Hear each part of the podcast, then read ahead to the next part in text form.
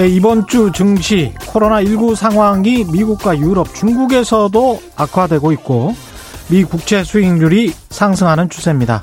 미 국채 수익률이 상승한다는 의미는 미국 국채 가격이 떨어진다. 안전자산 선호가 높아진다. 돈이 또 이동할 수 있다. 이머징 마켓에서 미 국채 등 안전자산으로 더 갈 수 있다. 한국 주식시장이 조정받을 수 있다. 이렇게 해석하시면 되겠습니다. 중국 경제 성장률, 한국 수출의 최근 증가 추이는 좋습니다만, 그러나 실물 경제의 실적, 수치 때문에 주식 시장이 그렇게 많이 올랐던 건 아니죠. 돈의 힘으로 올랐다면 돈의 방향성을 주목하시라. 그런 조언 드리겠습니다. 네, 안녕하십니까. 세상에 이익이 되는 방송 최경련의 경제쇼 출발합니다. 저는 진실탐사 엔터테이너 최경련입니다. 유튜브 오늘도 함께 갑시다.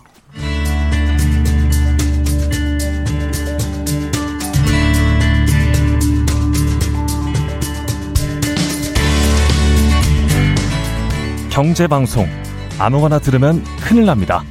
듣고 또 들어도 탈이 나지 않는 최경령의 경제쇼.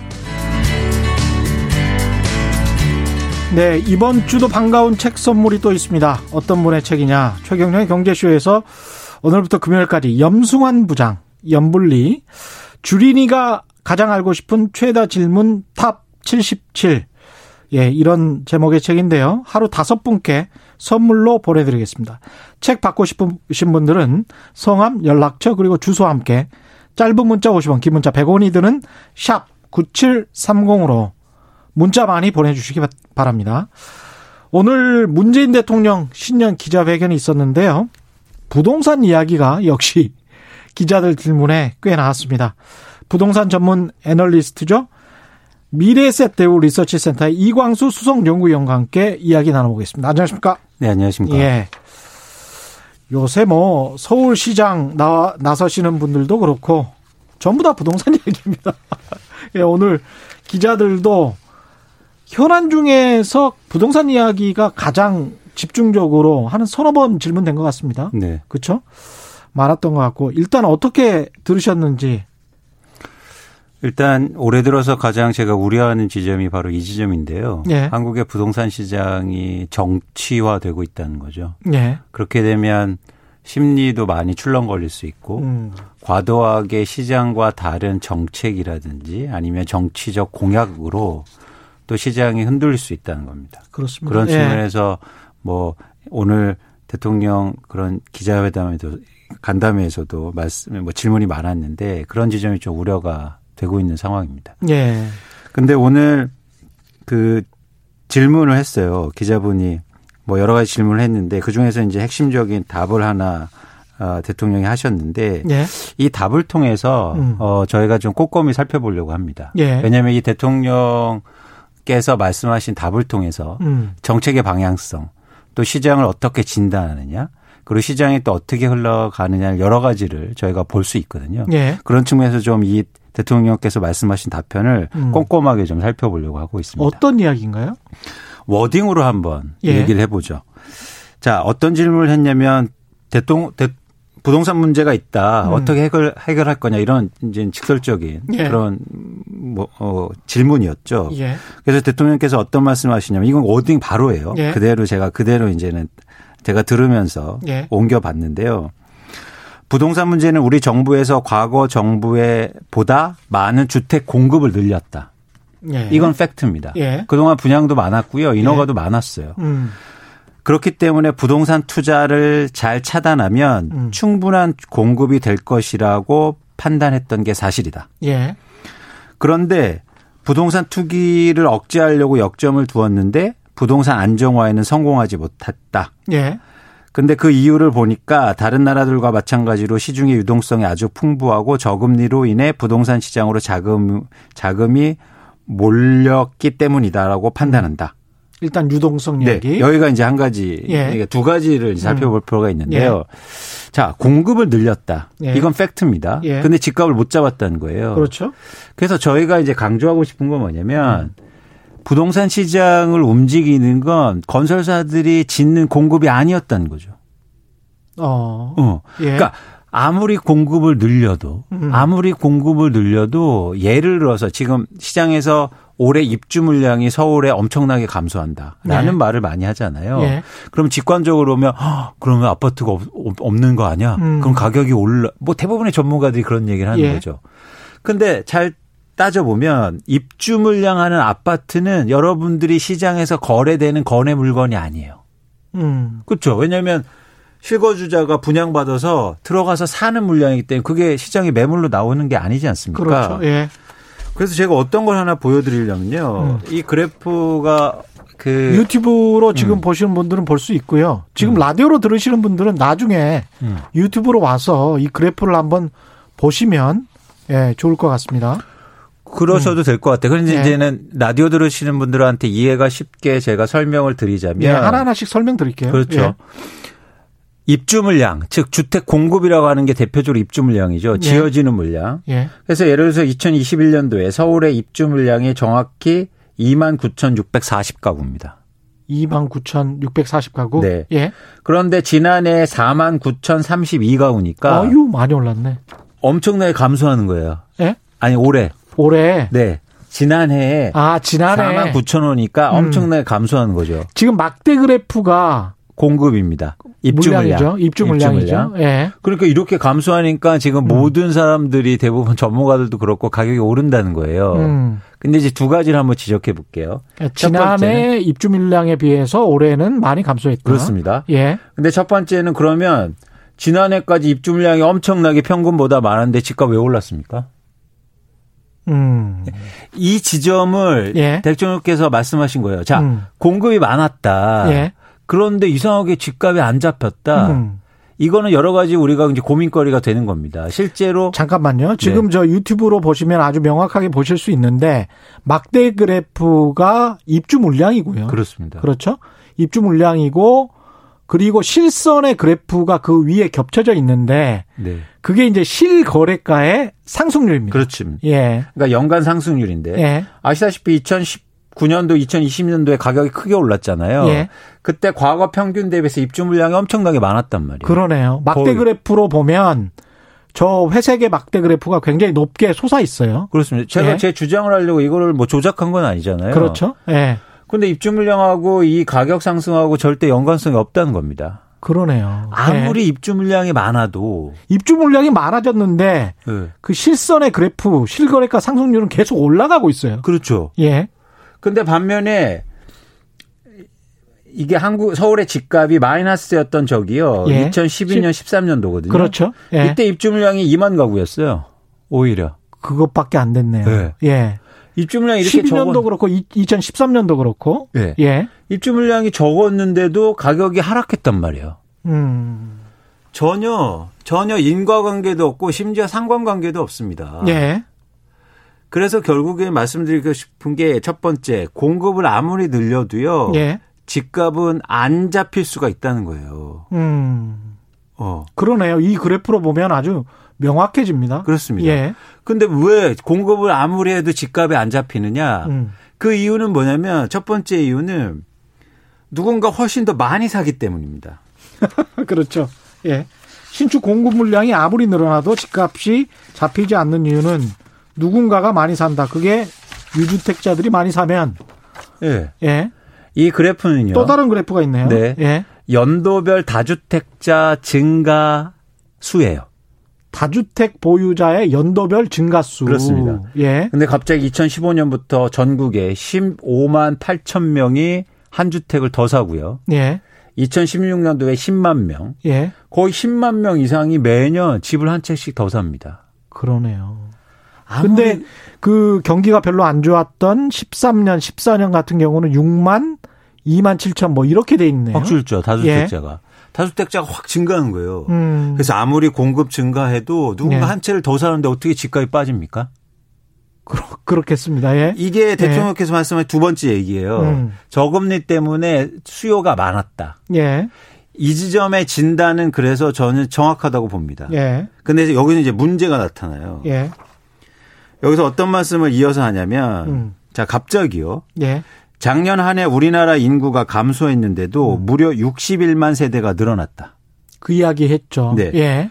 뭐라고 말씀하시냐면 예정에 없던 세대수 증가인데 음. 대부분 일가구 일가구 주택입니다. 예. 그러니까 1인 가구. 음. 1인 가구가 갑자기 증가하는데요. 이 세대수가 급증하면서 우리가 예측했던 공급이 부족한 것으로 판명났다라는 음. 거죠. 자, 여기서 이제 문제점을 지적하고 싶은 게 예. 1인 가구가 증가해서 세대 수가 증가한 건 맞습니다. 그렇죠. 근데 예. 1인 가구의 대부분 증가율의 상당수는 20대예요. 그렇겠죠. 예. 그리고요. 음. 제가 지난번에도 한번 말씀드렸듯이 갑자기 1인 가구가 증가하면서 청약 통장 가입자 수가 급증합니다. 음.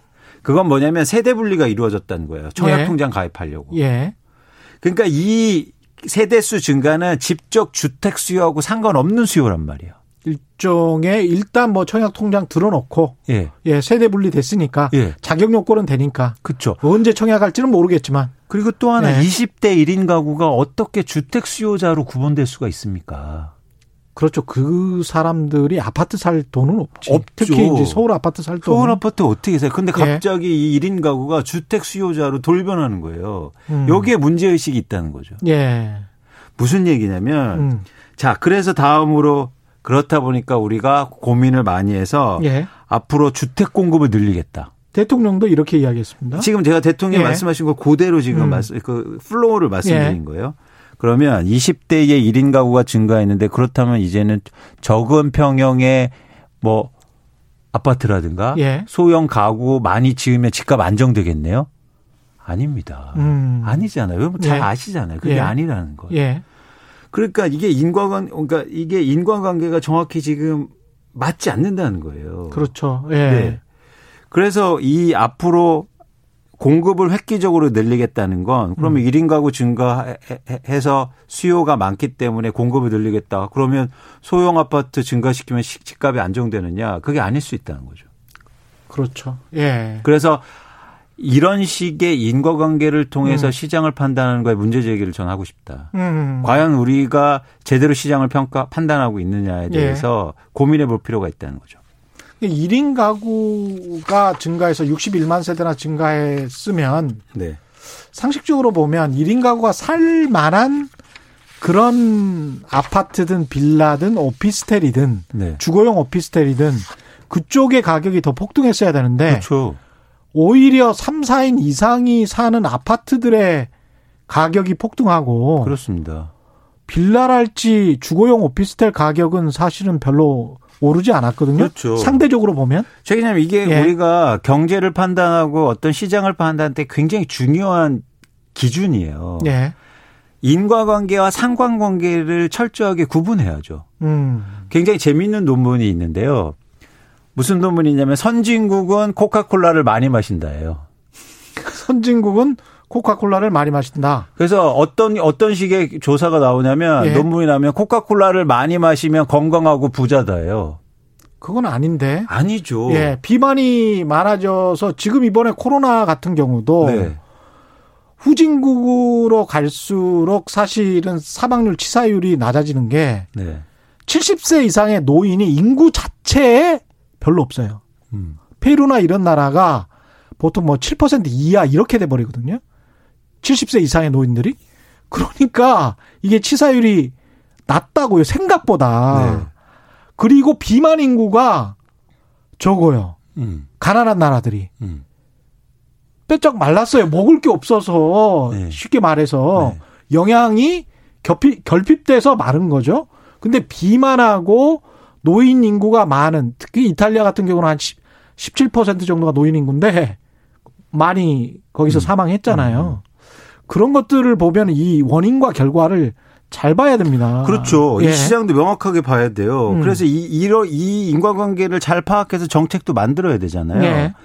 아까 재밌는 이야기가 뭐냐면 여름에 여러분 한번 생각해 보세요. 더워서 아이스크림 잘 팔리잖아요. 예. 그리고 선풍기도 그럼 잘 팔릴 거 아닙니까? 음. 그런데 갑자기 어떤 연구 어떤 논문이 나, 뉴스가 나올 수 있냐면 아이스크림 잘 팔려서 선풍기가 잘 팔린다라는 게 나올 수 있다는 거예요. 그렇죠. 예. 가격이 올랐는데 보니까 1인 가구가 증가했네. 음. 그래서 이거는 1인 가구 증가가 마치 가격이 음. 오른 원인이 돼 버렸어요. 그러니까 1인 가구에 아파트를 많이 지어 주자 뭐 이런 식으로 흐르는데 실제로 아파트 공급도 1인 가구 아파트는 거의 나오지 않습니다. 그렇습니다. 그러니까 저희가 예. 지금 저는 문제 제기를 하고 싶은 게 과연 우리가 인과관계에 대한 평가를 제대로 하고 있느냐. 음. 그게 정부든 시장 참여자든 전문가든 이 한국의 부동산 시장에서 심지어 입주 물량 그래프도 제대로 그려보지 않고 내년 시장을 판단하고 향후 시장을 판단한다는 거예요. 예. 이게 좀 저는 문제 제기를 하고 싶다는 거죠. 그래서 음. 그렇다면 예. 그래서 이제 얘기하는 거죠. 입주 물량과 관계없고 공급과 별다른 상관관계가 없다면 그렇죠. 무엇 때문에 주택값은 올랐고 네. 그리고 어떻게 해야 되냐 그 이야기를 이제 하셔야 될 것 같습니다. 그게 중요한 겁니다. 예. 그래서 저희가 이 한국의 부동산 시장의 인과관계를 정확히 파악해야 정부의 정책을 요구할 때나 아니면 음. 여러, 여러분들이 내 집을 마련하거나 그러실 때 뉴스를 잘못된 뉴스를 정확히 걸러내실 수 있잖아요. 예. 그 지점에서 한국의 부동산은 어, 왜 움직이냐 이런 부분에 대해서 아시는 게 훨씬 더 중요하다. 예. 시장 전망하는 것보다. 예. 저는 제가 갖고 있는 신조 중에 진실은 언제 언제든지 밝혀지게 돼 있다. 시간의 문제지. 언젠가는 드러납니다. 그렇습니다. 예. 예. 그래서 이 부동산 시장의 진실에 대해서 우리가 고민할 필요가 있다는 거죠. 그건 음. 입주 물량도 아니고 1인 예. 가구가 아니란 말이에요. 뭘까요? 첫 번째는 아까도 말씀드린 이 그래프가 예. 굉장히 중요한데요. 예. 가격이 올라가려면 수요가 증가해야 되잖아요. 다주택 보유자 연도별 증가. 그렇습니다. 보시는 것처럼 한국의 투자나 투기 목적의 수요자들이 최근에 급증했다는 거예요. 2015년부터 네. 10만 개 이상씩을 사고 있는 거네요. 그렇습니다. 예. 근데 흥미로운 게 뭐냐면 자 보세요. 2015년도에 거의 16만 예. 엄청 샀잖아요. 근데 2018년도에 정책이 강화되면서 다주택자가 좀 줄어듭니다. 그랬네요. 그러면 이때는 가격 상승률이 떨어져야 되죠. 예. 그런데 보시는 것처럼 이제 그래프를 잘 따라와 줬으면 예. 좋겠는데 2018년도 다주택자 있고 2019년도 2018년도에 가격 상승세가 엄청나요. 그렇습니다. 그럼 저한테 예. 문제 제기를 해야죠. 음. 야, 너 다주택자 물량 보유가 예? 줄어들었는데. 줄어들었는데. 근데 왜 가격은 더 올랐어? 어. 2018년도. 예. 2018년도에 근데 충격적인 일이 벌어집니다. 예. 무슨 얘기냐면요. 이 보시는 그래프는요. 음. 또 다른 그래프입니다. 예. 예. 가격 상승, 아까 보시는 가격 상승률과. 예. 그리고 거래 회전율이라고 해서 음. 집을 갖고 있는 사람들이 시장에 내놓는 물건. 어. 양을 그래프로 측정한 거예요. 예. 근데 2018년도에 갑자기요, 원래 예. 서울 같은 경우에 100채당 10채가 매물로 나왔거든요. 예. 그런데 2018년도에 갑자기 6채로 감소합니다. 오. 매물이 급감했다. 그렇죠. 자, 이해하셨죠? 예. 수요는 줄었어요. 예. 규제가 강화되니까. 예. 그래서 투기 투자 목적의 수요는 좀 감소했어요. 예. 그런데 공급이 엄청 감소해요. 아. 매물이요. 그러니까 입주 물량 신축 입주 물량의 공급이 줄어서가 아니고 네. 매도 물량이 그렇죠. 예. 2018년대 기존 주택의 매도 물량입니다. 그렇죠. 기존 주택에 예. 갑자기 감소해요. 그러니까 수요가 감소해도 공급이 확 감소하니까 예. 가격이 급상승한 거예요. 음. 근데 왜 2018년도에 사람들이 집을 안 팔았냐? 왜 그런 일이 일어났습니까? 임대사업자 등록 혜택을 확대했지 않습니까? 아. 예. 집을 갖고 있는 게 너무 편안한 거예요. 음. 그러니까 집을 안 판 거예요. 세제 혜택을 줬죠 그때. 그렇죠. 예. 이 지점이 문제였던 거예요. 음. 그래서 명확한 거예요. 그래프를 다 저희가 수치로 파악하는데 예. 이걸 왜 외면하는 거죠? 다주택자가 물량을 내놓을 필요가 없게 됐다. 그렇죠. 근데 사실은 기, 성주택의 물량이 훨씬 더 많거든요. 그럼요. 예. 훨씬 더요. 예를 들어서 예. 100채당 10채가 시장에 나왔는데 음. 부동산에 가보시면 10채가 매물이 있었는데 내가 음. 사러 갔더니 5채로 줄어요. 예. 그럼 가격이 어떻게 안 오르고 100입니까? 그렇죠. 100채당 10채라고 하면 10%니까 네. 우리가 지금 서울의 아파트가 170만 채 정도 됩니까? 그 정도 되죠. 네네. 네. 예. 그럼 170만 채면 어 10%면 17만 채가 되는 건데 네. 한국에서 지금 서울에서 입주 물량 많이 늘어, 늘려봐야 4만 채, 5만 채인데 그렇습니다. 10%면 17만 채. 그게 5%면 뭐 5만 채, 6만 채밖에 안 되는 거니까 확 물량이 공급이 확 준 거예요. 줄어버리네. 예. 여러분 그게 핵심이라는 거죠. 예. 그래서 그런 얘기를 했었어야 돼요. 자, 공급이 부족했다. 갖고 예. 있는 사람 집을 안 팔았다. 음. 그러면 나 앞으로 공급 늘리겠다. 우리는. 그러면 갖고 있는 사람들이 팔게 하겠다라는 정책이어야죠. 예. 예를 들어서. 그렇죠. 이, 이걸 시장을 정확히 파악했으면. 근데 그게 현실적으로 힘들 수도 있으니까 갑자기 공급을 증가시키겠다는 겁니다. 집을 많이 짓겠다는 거예요. 근데 공급을 증가시키려면 사실은 아무리 빨라도 3년에서 5년은 걸리지 않습니까? 그렇습니다. 예, 아무리 빨라도. 음. 예. 그래서 이제 마지막에 말씀하시는 게 음. 그래서 앞으로 획기적인 공급을 늘리겠다. 지금 음. 신규 국토부 장관이 임명됐는데 기다리고 예. 있다. 근데 전체적인 방향성은 공공 재개발, 역세권 개발, 예. 신규 택지의 과감한 개발. 음. 근데 여기서요. 이, 이 끝자가 뭐가 공통어입니까? 공통 단어입니까? 개발이죠, 뭐. 개발하면 예. 시장이 또 어떻게 됩니까? 아니 부동산은요 들썩, 들썩 일 네, 겁니다. 개발하면 예. 요즘에요 예. 다시 또 강남의 재건축이 작년에 조금 작년 말부터 좀 위축됐다가 음. 갑자기 막 시장에서 또 움직이고 있어요. 이유는 예. 뭐냐면 이 개발 호재가 붙어서입니다. 어.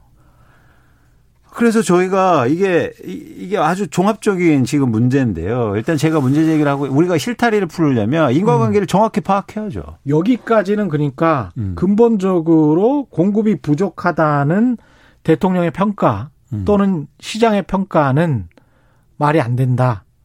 아니 틀렸다. 그러니까 예를 들어서 공급 미안 안 먹히더라. 예. 투자 수요가 증가했다. 여기까지는 예. 오케이. 예. 근데 갑자기 왜 1인 가구가 나왔냐? 음. 인과관계가 단순히 상관관계 문제인데. 이게 그 기본적으로 기존 주택 물량과 신축 주택 물량을 구별하지 않고 이야기하는 데서 오는 혼선이다. 이렇게 봐도 되겠습니다. 그렇죠. 예. 그런데 이 이런 문구들을 엄청나게 많은 전문가들 그리고 안에 비서관들이 만들었을 텐데 음. 저희가 좀 고민할 필요가 있다. 음. 근데 이런 일단 잘못된 인과관계, 상관관계를 통해서 향후에 정책이 나와주면 음. 시장이 또 혼란을 야기시킬 수 있다는 거예요. 근데 서울시장 후보들도 뭐 여야 가릴 것 없이 다 마찬가지입니다. 네. 공급만을 이야기하는 이유는 뭘까요? 그러니까 이게 문제가 음. 다른 건데요. 지금 서울시장 후보들이나 최근에 이제 뭐 얘기 드리려고 말씀드리려고 그랬는데 예. 지금 야당에서 부동산이 계속 문제되니까 공약을 아주 획기적으로 발표를 예. 했어요. 예. 사실 이 공약을 보면요. 예. 어, 더 큰 문제인 거죠. 더 큰 문제다. 예. 예. 왜냐하면 그러니까 여기서 이런 거예요. 여기서 이제 제가 이걸 가져왔는데요. 예. 첫 번째 징벌적 세금 폭탄으로부터 국민 보호. 예. 그런 헤드라인을 통해서 종부세, 취득세, 양도세 세분함을 완화해 주겠다. 이게 누구 공약이죠? 종부세, 취득세? 이건 국민의힘 정책위원회에서 나온 아, 공약입니다. 아 그래요? 네. 공, 취득세, 보유세까지 다 완화한다고요? 그렇습니다. 양도세도 양도 양도세 양도세 에, 양도세, 취득세, 보유세 전부 다 양도세 중과 폐지, 취득세 감면. 음. 그러면 시장에서 지금 투자 수요가 예. 이거 어떻게 되겠습니까? 이거.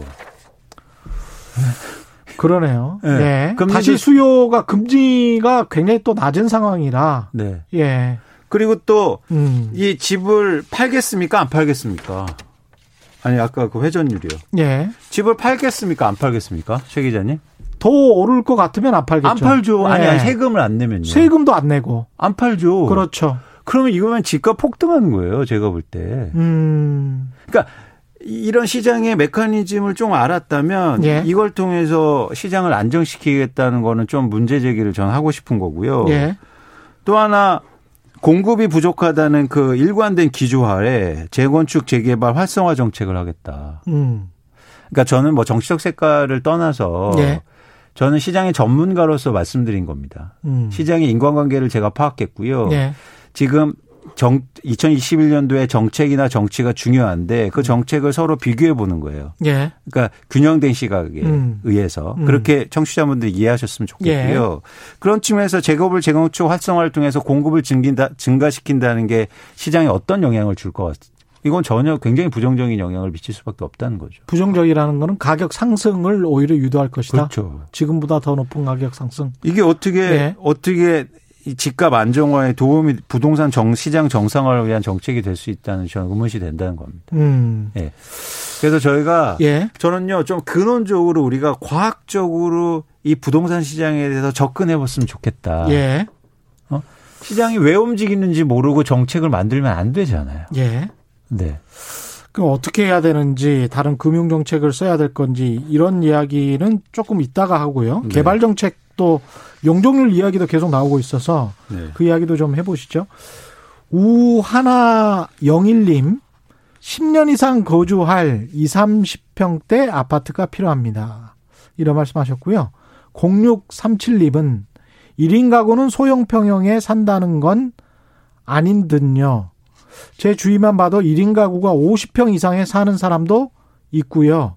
1인 가구라도 요즘 결혼도 늦게 하거나 안 하는 추세라 30평대 아파트 사는 사람이 많습니다. 뭐 이렇게 말씀하셨는데 일반적으로 아니, 얼마나 많을지는 네네. 네. 잘 아니, 모르겠습니다. 아니 그건 제가 예. 반론을 바로 해드리고 싶은데요. 예. 1인 가구가 20대라니까요. 상당수가 그쵸. 지금 증가한 거. 증가한 거. 그러니까 아까 61만 세대 대통령이 이야기한 그렇죠. 그거. 그렇죠. 예. 그러니까 뭐냐면 과거에 예를 들어서 음. 뭐 자녀분들 다 내보내시고 예. 혼자 사시는 1인 가구는 과거에도 1인 가구였잖아요. 그렇죠. 그 부분이 강남에 50평 사시는 건요. 예. 시장의 변동 요인이 아니에요.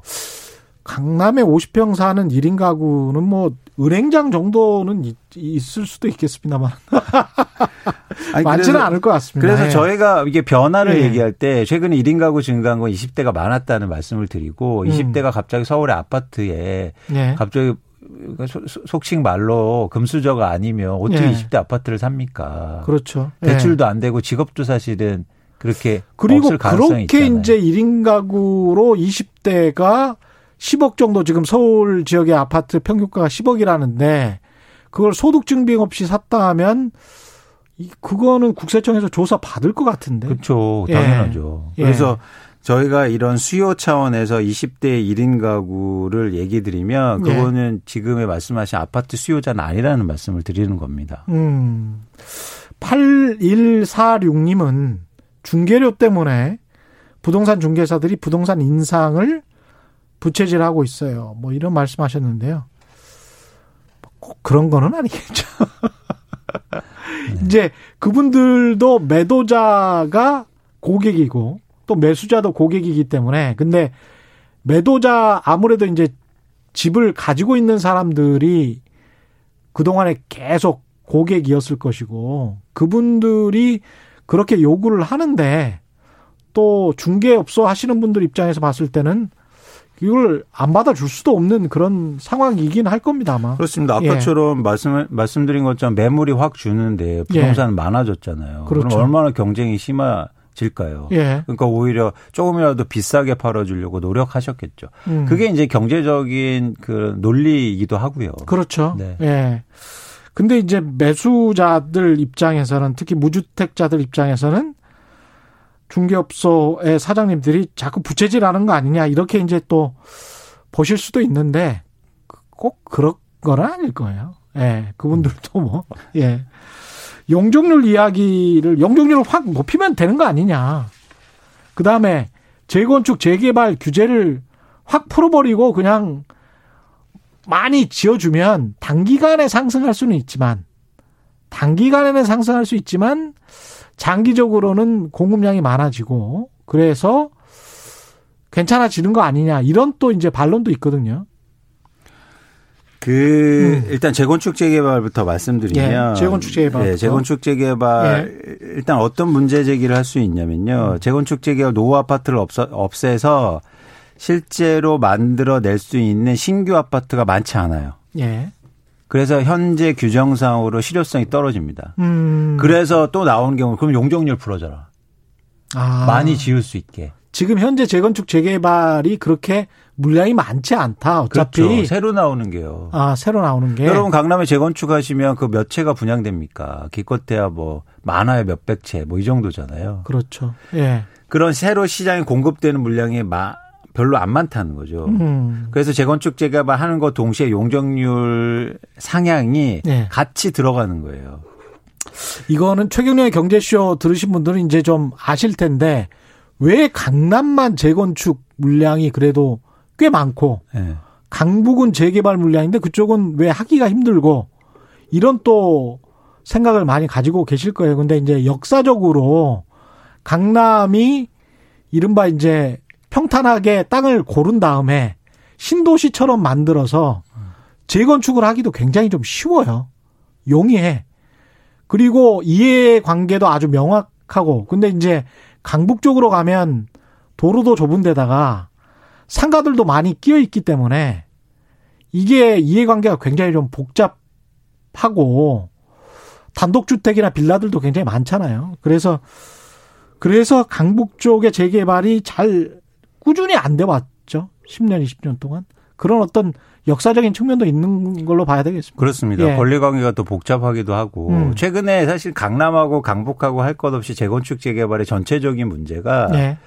예를 들어서 투자 목적으로 갖고 있는 분들의 비율이 음. 상당수예요. 음. 그러니까 제가 건설회사를 다녔지 않습니까? 예. 건설회사가 재건축 재개발을 영업하면 조합원들을 만날 거잖아요. 그 집에 사는 조합원들이 많지 않아요. 그렇죠. 예를 들어서 강북에 예. 뭐 집을 뭐 이렇게 조그만 집을 몇 채 갖고 음. 있는데 그 집에 거주하고 있지 않단 말이죠. 대부분은 세입자세요. 그렇습니다. 예. 대부분 집주인들은 다른 곳에 사세요. 그래서 예. 재개발하면 가장 큰 문제가 젠트리피케이션이잖아요. 예. 그러니까 거주민들이 쫓겨나고 투자 예. 목적으로 산 사람들만 돈을 버는 음. 그런 상황이거든요. 예. 그래서 이 투자 목적으로 집을 사놨기 때문에 내가 이익이 안 되잖아요. 네. 그러면 재개발 절대 시행을 안 합니다. 재건축이고. 그러네. 그래서 네. 자꾸 규제 완화해달라, 용적률 완화해달라 이런 거잖아요. 그렇죠. 근데 거기에 이제 살고 있는 사람들, 그 세입자들하고는 별 상관은 없죠. 그렇죠. 그 논란은. 그렇습니다. 네. 그래서 최근에 정부, 이 문재인 정부 들어서면서 도시재생 사업이라고 그래서 그런 음. 노후 지역의 주택들을 좋게 바꿔주겠다, 동네를. 근데요, 주인들은 별로 안 반겼어요. 내가 살지도 않은데 뭘 좋게 아, 그러네. 그러네. 네. 그죠? 네.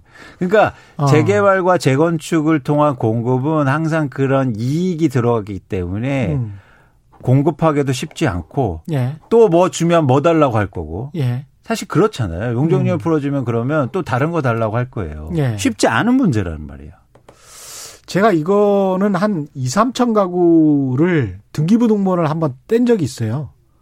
지금도 마찬가지일 텐데 한 15년 전에 잠실 쪽을 뗐는데 한 70% 가까이 나왔어요. 지방에 사시는 분들도 굉장히 많고 그, 그 해당 지역의 재건축 대상 아파트에 살지를 않습니다. 한 70% 정도가. 그리고 이게 잠실 지역이었기 때문에 한국에만 사는 게 아니고 전 세계 한 10여 개국 나왔거든요. 그러니까 여러 그 해외 교포들도 재건축 대상용 아파트를 투자 수단으로 계속 가지고 있는 거예요. 그랬다가 이제 사고 팔고 이런 경우가 꽤 있었죠. 예. 그래서 음. 저희가 재건축 재개발 규제 완화 얘기를 계속하지만 절대 빨리 공급도 안 될 뿐더러 예. 그리고 현명한 방법이 아니다. 오히려 음. 개발이라는 호재 때문에 시장의 변동성을 훨씬 더 키울 수 있다. 예. 그래서 아, 물론 해야죠. 음. 주거 안정성이나 주거의 질 확보를 위해서는 꾸준하게 해야 되지만 예. 그거를 정책을 통해서 갑자기 규제 완화해 주고 예. 뭐 인센티브 주고 이러기에는 좀 조심해야 되지 된다는 겁니다. 그래서 그러면 이제 음. 공급에 대한 문제가 왜 지금 이슈화 돼 있냐면요. 예. 두 가지 측면인 거예요. 작년 말에 갑자기 임대차 보호법 때문에 전세 가격이 급증하니까 지금 시장의 수요자들 많은 상당수가 일종의 패닉방이라고 그래서 실수요자들이 시장에 뛰어들고 있어요. 이건 음. 팩트입니다. 예. 그러니까 뭐냐면 전세 가격 오르니까 무주택자들이 시장에 뛰어들고 있다는 거죠. 음. 근데 그 사람 그분들의 심리를 더 자극하는 게 입주 물량 감소한데 공급 감소한데 음. 규제가 너무 많아서 이제 새 집이 없어져. 예. 그러니까 지금이라도 사야 돼. 이런 어떤 계속 그런 압박이어서 심리를 자극하는 거예요. 예. 사실은 검증도 안 됐는데 단지 상관관계일 뿐인데 예. 인과관계도 아니고. 그러니까 이분들이 마음이 급하면서 빚을 막 이렇게 해서 집을 사잖아요. 음. 자, 공급은요. 음. 이분들 특히 30대 40대의 무주택 무주택자분들의 심리를 안정시킬 수 있는 공급이어야 됩니다. 그 공급이 도대체 뭡니까? 이게 혁신적 공급이에요. 예. 이, 이거요. 그러니까 심리를 안정시킬 수 있는 무주택자의 심리를 안정시킬 수 있는 패닉 바잉을 하지 않을 수 있는 그런 공급이 그렇죠. 뭐가 있을까요? 그 나 대출 예. 안 익히고 조금만 기다려 볼래. 음. 정부 믿어 볼래. 음. 아 이건 될 것 같아. 음. 재건축 규제 완화해서 거기서 나 살 거라고 생각하지 하는 게 아니라 예. 자, 어, 정부가 이런 공급하니까 나 한번 기다려 볼래. 네. 라는 공급이 필요합니다.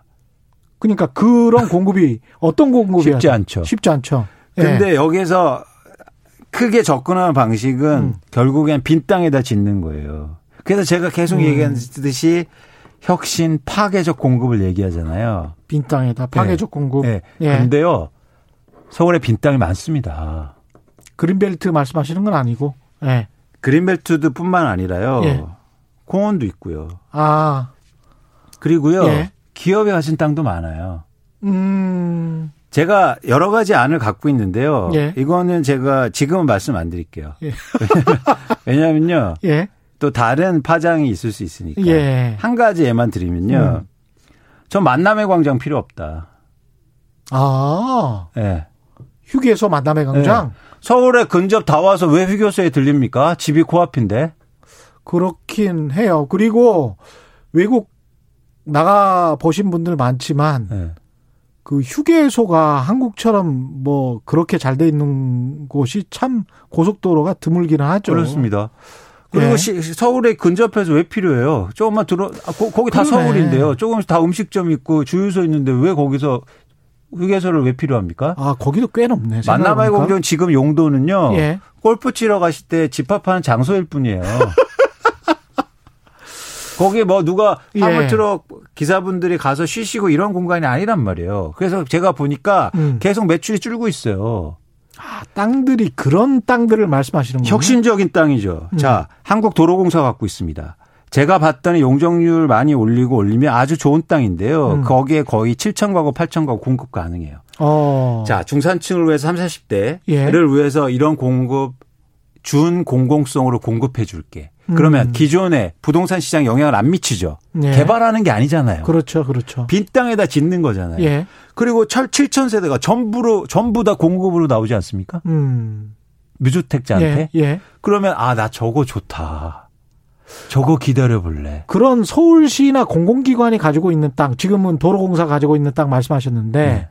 그런 땅들이 서울이나 서울 인근에 많습니까? 많습니다. 그래요? 네. 저는요, 이게 음. 이런 땅들을 이제 제가 지켜볼 건데요. 네. 이런 땅들에 안 나오잖아요. 전 기득권 보호라고 규제, 규정할 거예요. 아, 생각해 보니까 은평 쪽에도 그 서울시에 꽤 큰 땅이 있네. 그 거기에서 뭐 하는 뭐 캠프 같은 거 하는 그런 그렇습니다. 땅이 있습니다. 거기다가 예. 예를 들어서 무주택자분들이나 분들한테 뭐 장기적으로 모기지 해주고 그리고 분양해주면 얼마나 입지가 좋지 않습니까? 예. 탄천.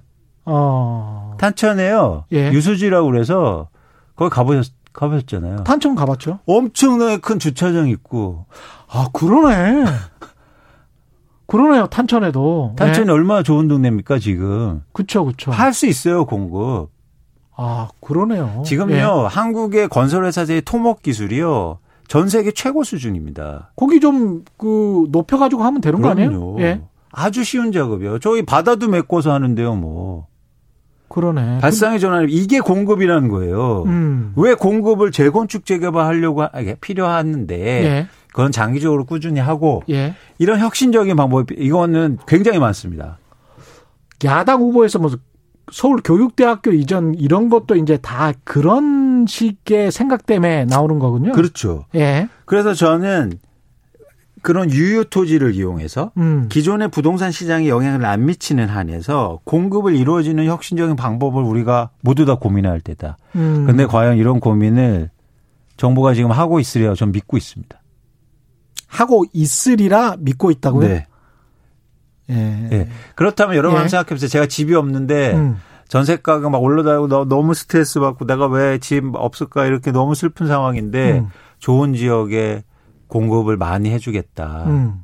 그러면 좀 기다려 볼 수 있잖아요. 근데 탄천이나 뭐 그런 식으로 따지면 양재천도 넓은 곳이 있는 것 같은데. 예. 그래서 그리고 또 하나 뭐냐면요. 기업이 예. 가진 땅도 많아요. 근데 기업이 가진 땅은 비싸잖아요, 그건. 아니죠. 예. 기업이 따진 땅이 개인이 따진 땅 가진 땅보다 훨씬 더 싸게 싸 삽니다. 아, 매입하기에. 면적 대비 매입하기 한 사람이 가지고 그렇습니다. 있으니까 매입하기에. 음. 그리고 더 저는 조금 더 낫다고 생각하는 건 예. 기업으로 예. 돈이 들어와서 어쨌든 투자로 쓰일 가능성이 있잖아요. 그렇죠. 예. 개인으로 들어가면은 또 투기나 투자로 가기 때문에 건물이 부동산. 없고 잡종지나 나대 나대지로 있는 게 있, 어요 기업이 제가 어떤 기업을 봤더니요 아주 좋은 땅이에요. 예. 축구장을 여섯 개나 갖고 있더라고요. 아 서울 인근에? 네. 아니 서울에요. 서울에? 네. 아, 네? 아 그래요? 아니 무슨 축구장이 그렇게 많이 있습니까? 아. 아니 그 개인들이 이용한 땅 말고 예. 그 그 기업이 쓰는 축구장이. 그러면 그 아, 어디 어디인 줄 알겠다. 그 아, 거기, 대충 거기서 예. 되고 음. 자 조금 줄이 두 개만 쓰시고 세 개는 음. 저희한테 좀 매각하십시오. 그럼 기업 입장에서 thank you 아닐까요? 그러네. 지금요 기업이요 부동산 갖고 있는데 굉장히 힘들어요. 그렇지. 보유세가 올라서. 아니 거기다가 현금을 좀 돌리고 싶을 거 아니에요. 그렇죠. 예. 그리고 예를 들면 지금 전통 유통 매장들. 음. 그런 데들 너무 어렵잖아요. 이커머스 시장 커지고. 예. 근데 그런 데도 건물 엄청 크고 막 부지도 많이 갖고 있잖아요. 그렇죠. 유동하려고 하는데 사줄 데가 없단 말이에요. 그러네. 그러네요. 이런 예. 혁신적인 방법들을 많이 생각해낼 수 있습니다. 그러니까 대형마트를 처음에 지을 때 대형마트 주차장 그 다음에 확장될 수도 있다라는 그런 생각 때문에 부지를 좀 넓게 잡았었거든. 다 그렇죠. 유통업체들이. 맞습니다. 그래서 조금 좀 넓게 넓게 샀었고 그 그렇죠. 그 인근도 다 사놨었어요. 그렇죠. 예. 그런데다가 음. 신혼부부를 위한 좋은 아파트 지어주고 예. 그다음에 놀이터도 좀 잘 지어주고 하면 지금 신혼부부들이 왜 지금 화나고 불안을 하겠습니까? 그리고 더 조, 좋은 건요. 예. 그런 유효부지는 금방 공급이 가능해요. 왜, 왜 이런 거 안 할까요? 몰랐을까? 제가 이제 말씀드렸으니까 이거 안 하면 전 기득권 보호라고 규정할 겁니다. 두 번 말씀하셨어요, 네. 오늘. 예. 네. 말을 했으니까 이거 진짜 말을 안 하면 아니 실행을 안 하면 기득권 보호 기득권 보호라는 거는 그쪽 인근에 특히 이제 강남 지역에 이제 탄천을 말씀하셨으니까 음. 그쪽 인근의 아파트 가격이 폭락할 것을 두려워하는 것밖에 안 된다 이런 말씀이시잖아요. 그렇죠. 공급을 예. 안 해서 음. 그 갖고 있는 사람들의 자산 가치를 계속 올려주려고 하는 거죠. 물론 공급해서 떨어지 막 엄청 떨어지지는 않을 거예요.